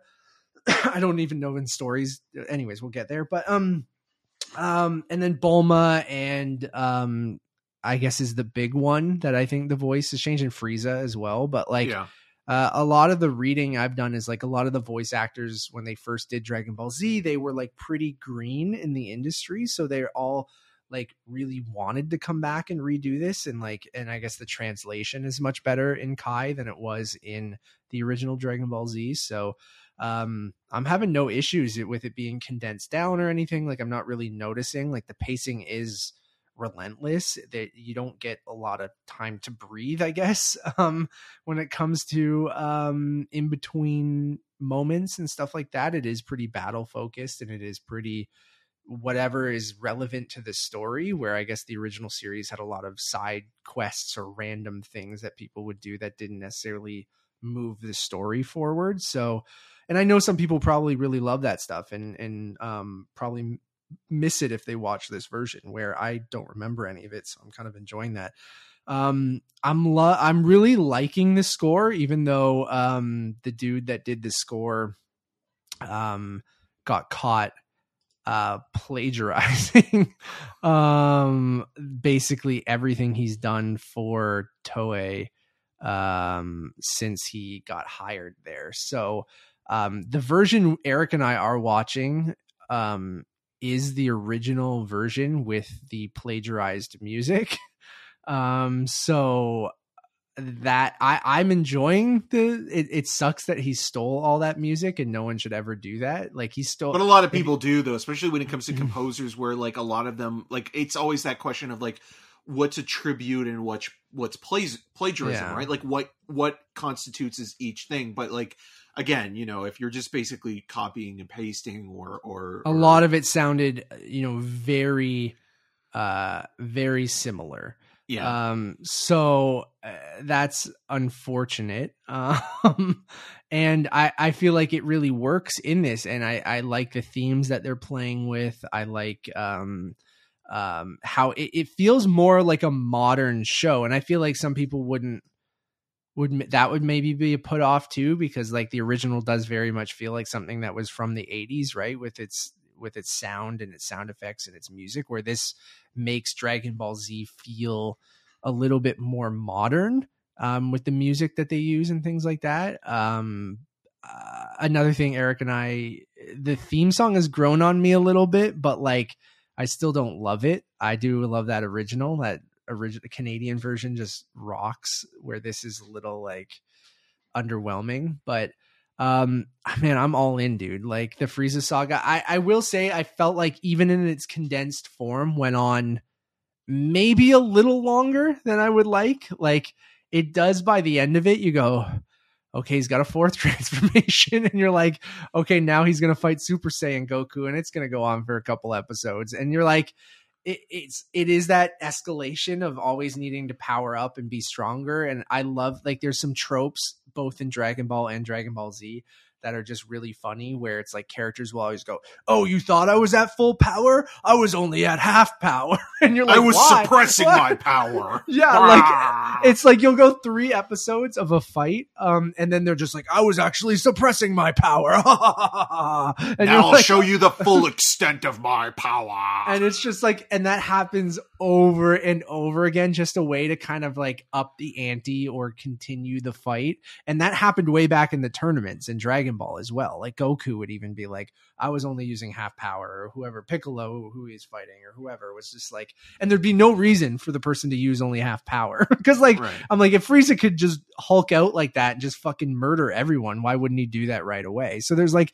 Well, he's certain- lazy, man. He doesn't want to have to use all that power on people that he believes are lesser than under him, him, right? Yeah, I agree you know, like with that. that's and that's I why think- he's in that first transformation Yeah, and, and- never in his final form. and no one's ever seen him like that. And I Yeah. like that kind of stuff. But then you kind of go, I go back and forth on it where it's just like, okay, well now it's maybe going on a little longer than it probably needed to. I know the Frieza saga I think is the longest one of I think maybe the Majin Buu stuff at the very end is almost as long, but Yeah.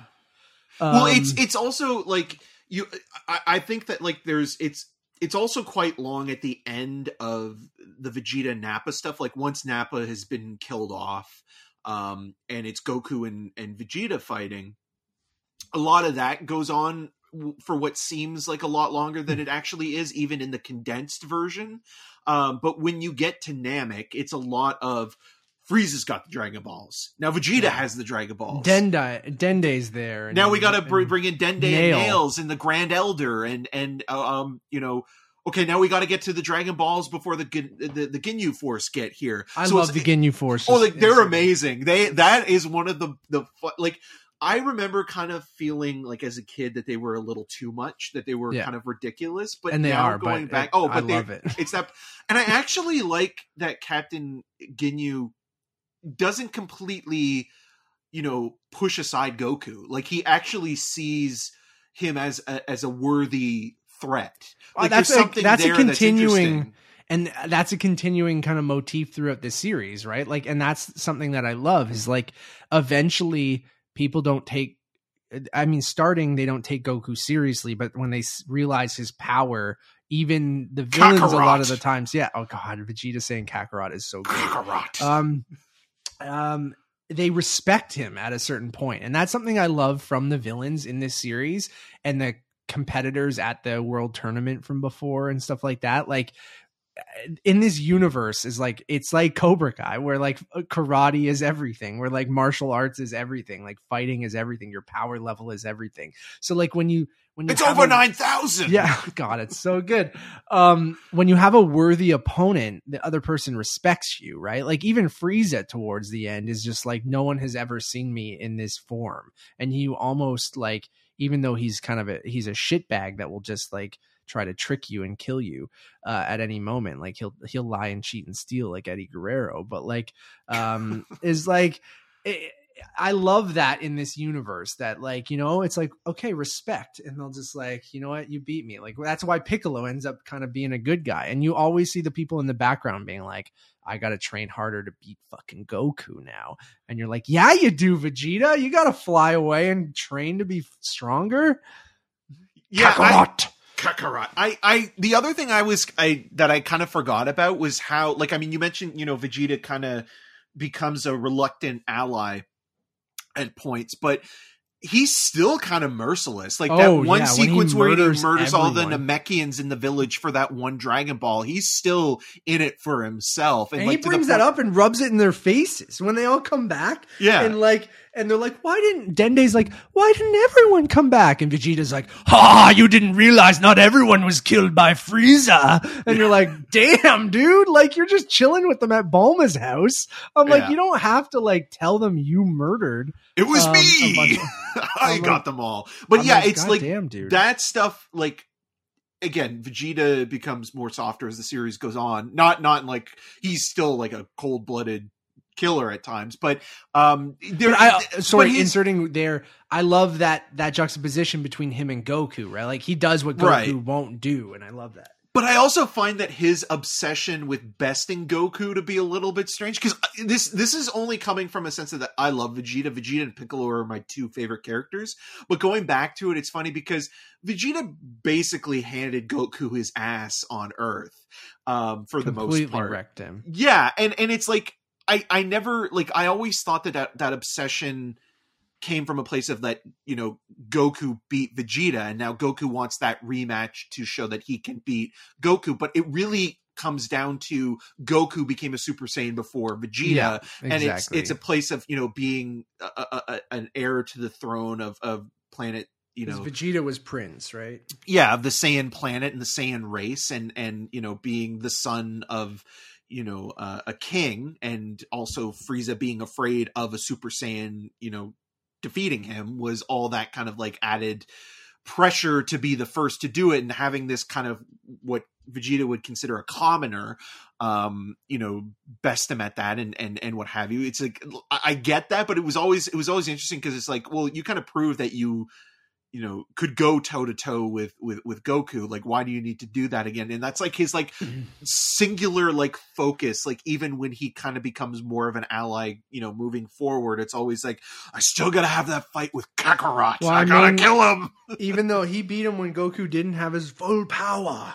yeah. Um, so I get that. I get that, man. Yeah. Uh, V- Vegeta's great. Um, yeah, the Namekians coming down and like that whole plot. Like I like that they went to Namek and it wasn't just all on Earth. And weighted clothing love that they train with Um, oh, I love clothing. that. I love that. That's always a reveal, being like he was wearing weighted clothing, so now his power's even stronger. or King Kai's like Um, put it back on yeah, King Kai's great too. Just and giving Bubbles and King, Gregory Yeah, Bubbles and Gregory, great names. Everyone named after food and stuff is is funny too. But um Kai King Kai being kind of the voice like the he's giving exposition, I think is funny. Like he just keeps coming back and he sounds like he's just, like- drinking as he's doing it, like not like alcohol or like he's drunk, Like, but it yeah. sounds almost like he's blowing bubbles or Oh something. my god! Like, yeah. yeah, like, yeah. And I actually do that, like that he's like this bad comedian kind of type, Yeah. and and I think one of the best jokes that he has isn't even a joke, but when um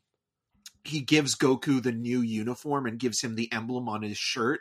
And Goku's like, Oh, I thought you were uh, like, thank you for this. I really love it. I, I was nervous that you were going to give me that ridiculous outfit that you're wearing. And, and King Kai's just like, You're welcome.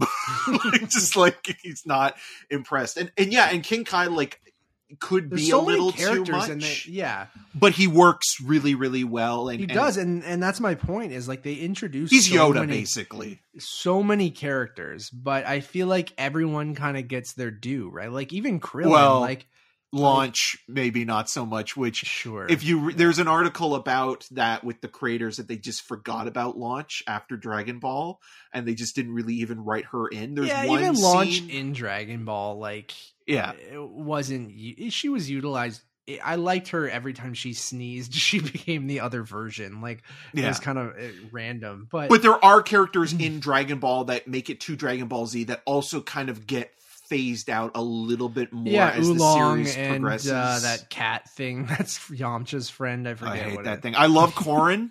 i think! Korin is i think Korin is great um, oh yeah, Corn. Yeah, Corn came back a little bit at the beginning of Dragon Ball Z, right? Because Yeah. they go.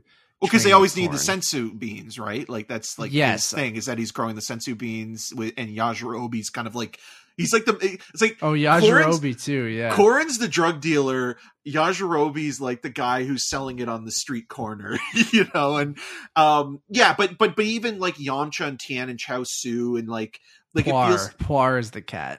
oh god. Um it, it just feels like a lot of that stuff, even Master Roshi kind of are oh, Roshi's barely in it. Yeah. and like Yamcha and Tien are just in. um They're dead the whole time, basically, right? Yamcha's such a chump. but the thing I love about uh, uh, Goku again is how like he always seems genuinely interested in things. Like when he meets King Yama for the first time and starts talking to him, and it's Kami that kind of gets the backlash of of, of King Yama after you know they've had that conversation where Yam- Yama is like actually interested in like Goku being interested in him, and like he's kind of showing off to Goku in a way that's kind of fun when um, Goku's about to sort of take that trip down um, the Dragon Alley and kind of like go on his uh, on his quest to uh, be taught by King Kai. And yeah, there's just a lot of really fun kind of action sequences and like you remember like certain scenes or setups like you know the build up to you know Nappa and Vegeta arriving to Nappa and Vegeta Vegeta kind of you know um fighting the characters and sort of how brutal that is just with Nappa himself and like his death is hilarious. Every time not not that he becomes paralyzed but when Vegeta kills him and like he does that weird like face when he blows up it's like I always love that as a kid and I mean it's it's again weirdly sadistic but like when Cui gets killed and like Vegeta punches him and he kind of like explodes in that Yeah. weird way um but again it is super violent um it is hyper stylized you know you're either in or out on the kind of like you know flying and you know transforming and and we talked a little bit about with you know cobra kai like it, it kind of feels like there is some inspiration there where like every season it's like you have to kind of like basically best somebody by training even harder or Yeah. doing something more or just Mm. you know training in in in you know negative 200 gravity and Those and, are the guys I want to do the Dragon Ball movie if they Yeah. ever, ever do a live action or series again. Like maybe when they're done, Cobra Kai is just but it kind too- of i guess would be similar maybe that would be the one maybe thing that would too turn similar. them off. Yeah, and i I don't know if they but have if a you could do- passion for it though either right like it seems Yeah. like karate kid in the karate kid if they did, I would love that because it does seem like they do take a little bit of inspiration from Dragon Ball. Yeah. And if that is the case, and they wanted to stay within martial arts, but martial arts with with superpowers is like they absolute absolutely should get, absolutely should get uh the reins to Dragon Ball if they were ever going to do because they're um, doing the like Ferris Bueller action. spin-off, right, I think next, or they're working on that as a movie. yeah. So that'll be interesting to see like how that works with the continuity. And I because it's about the car, the guys who take the car out. yeah Cameron's whatever. car while Ferris Bueller and Cameron um go to like are out on the town, right? Like um so I- I really hope that they don't bring like Matthew Broderick back and like de-age him um because like I feel that I could know, be man. a thing. I feel like, or they'll just. I mean, they've done a good job with Cobra Kai of using archival footage and stuff like that, like and splicing it together. Like if they can kind of match the look of Ferris Bueller with this movie, and then like, um, and kind of make it Over the shoulder like shots where it's just like literally the back of their heads I'm the not. whole time. I'm fine with. I'd rather that than de aging, wouldn't you? But like, Yeah, yeah. Um yeah, like Dragon Ball Z is one of those shows where it's like returning to it it never felt like a chore and it was so addictive watching that when I've only had a couple sittings with it, but in each sitting I got around like I think like 16 episodes finished in like one go. And it was it was like I need to literally like force myself to do other things or you know go to bed or do something else. It's so easy to watch. And the action is still incredible and very cinematic but also clever in how it constructs the choreography. I think there are moments that like you know we were talking about like death doesn't really mean anything in the same way that like death doesn't mean anything for a lot of superhero movies but there are moments that kind of catch you off guard like I oh, think totally. I think when Frieza kills Dende, I was kind of like, you know, Frieza had already been set up as a cold blooded monster, but when he just he already killed Vegeta at that point, right? No, that was before. He I think that was Vegeta. that was before because Yeah. because Frieza kills Dende because Dende has healing. But even how he kills Vegeta is pretty brutal too. Oh yeah, but but at the time, like when he when he does kill Dende though, it's like holy shit! Like Frieza will kill a child. little- he does yeah. not care Oh, completely murks that dude, man. Like Yeah. and and then when he kills Krillin, I think was like when I was like, oh god damn, I forgot he fucking made Krillin explode.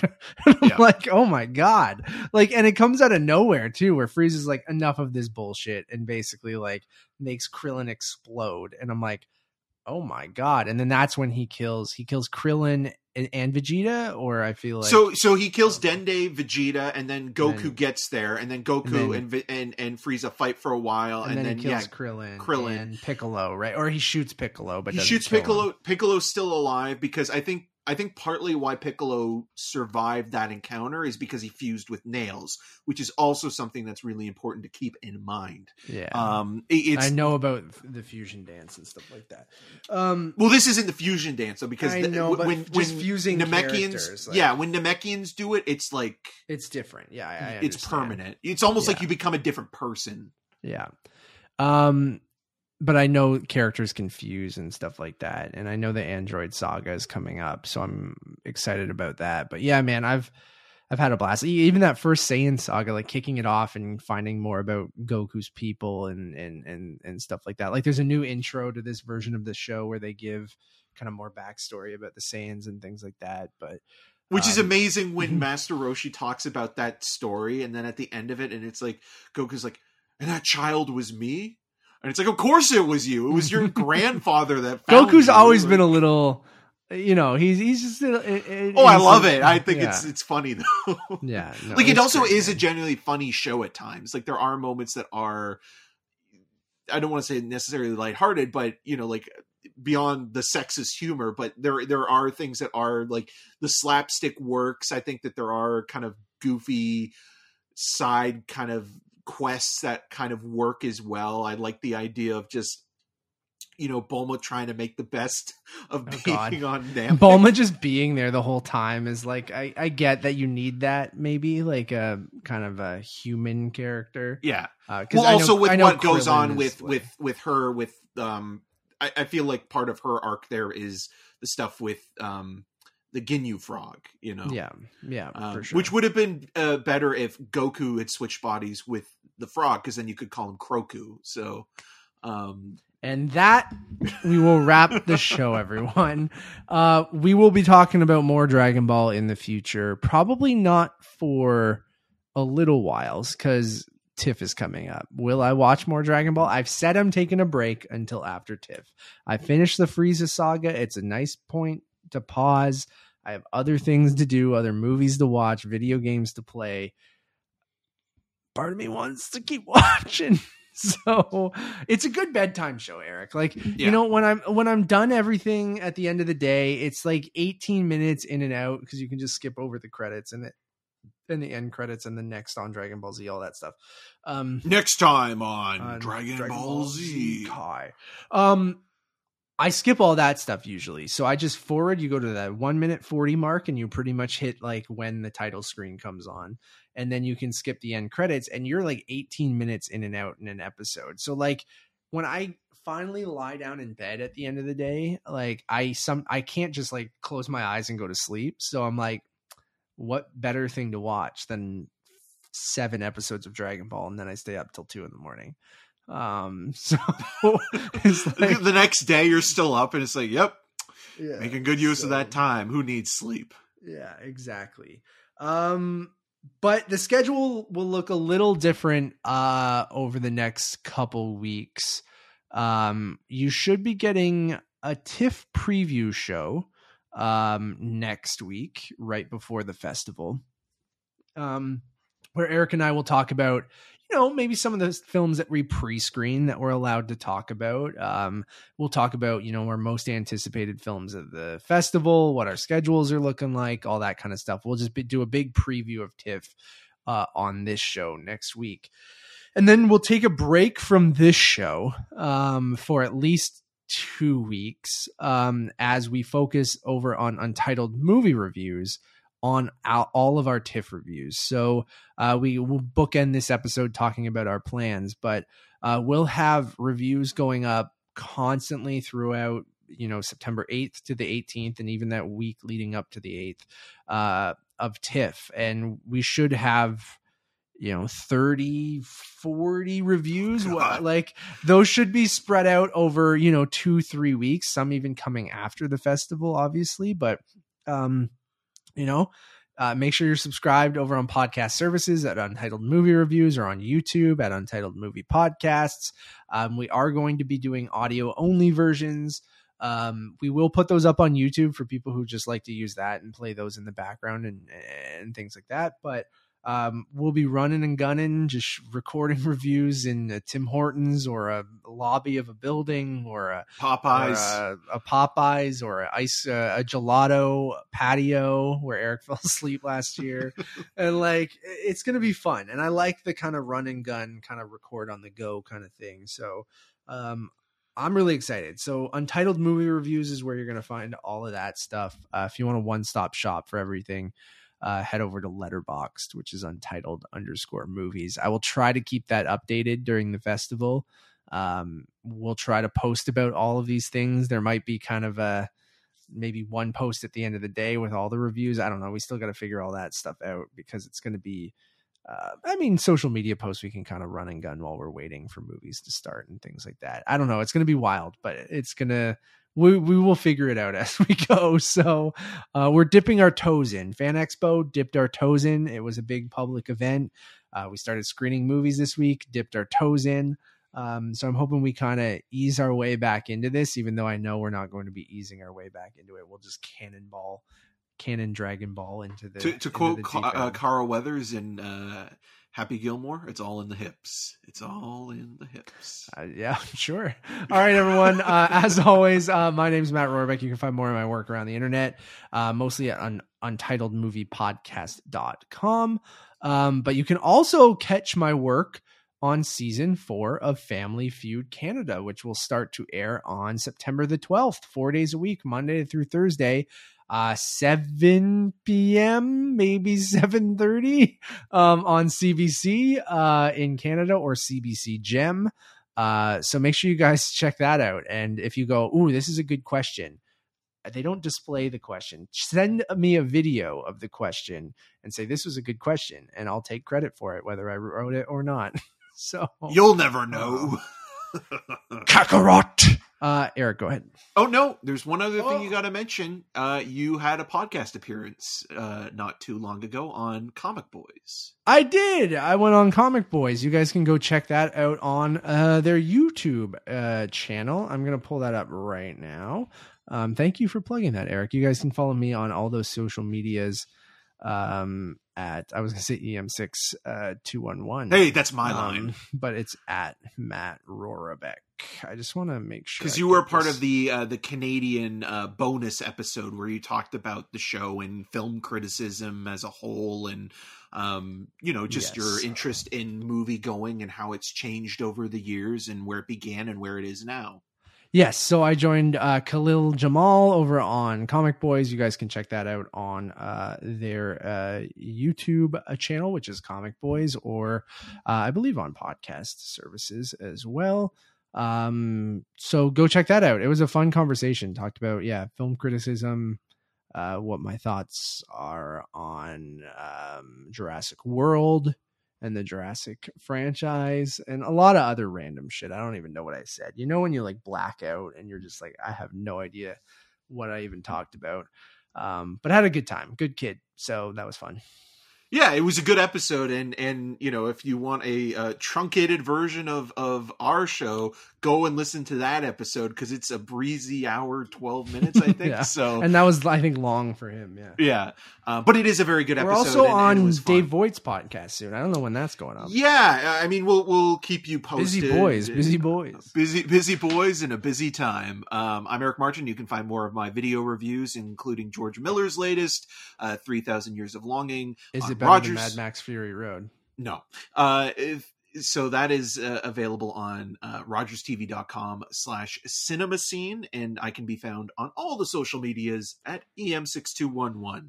Until next time. Mondo Cool.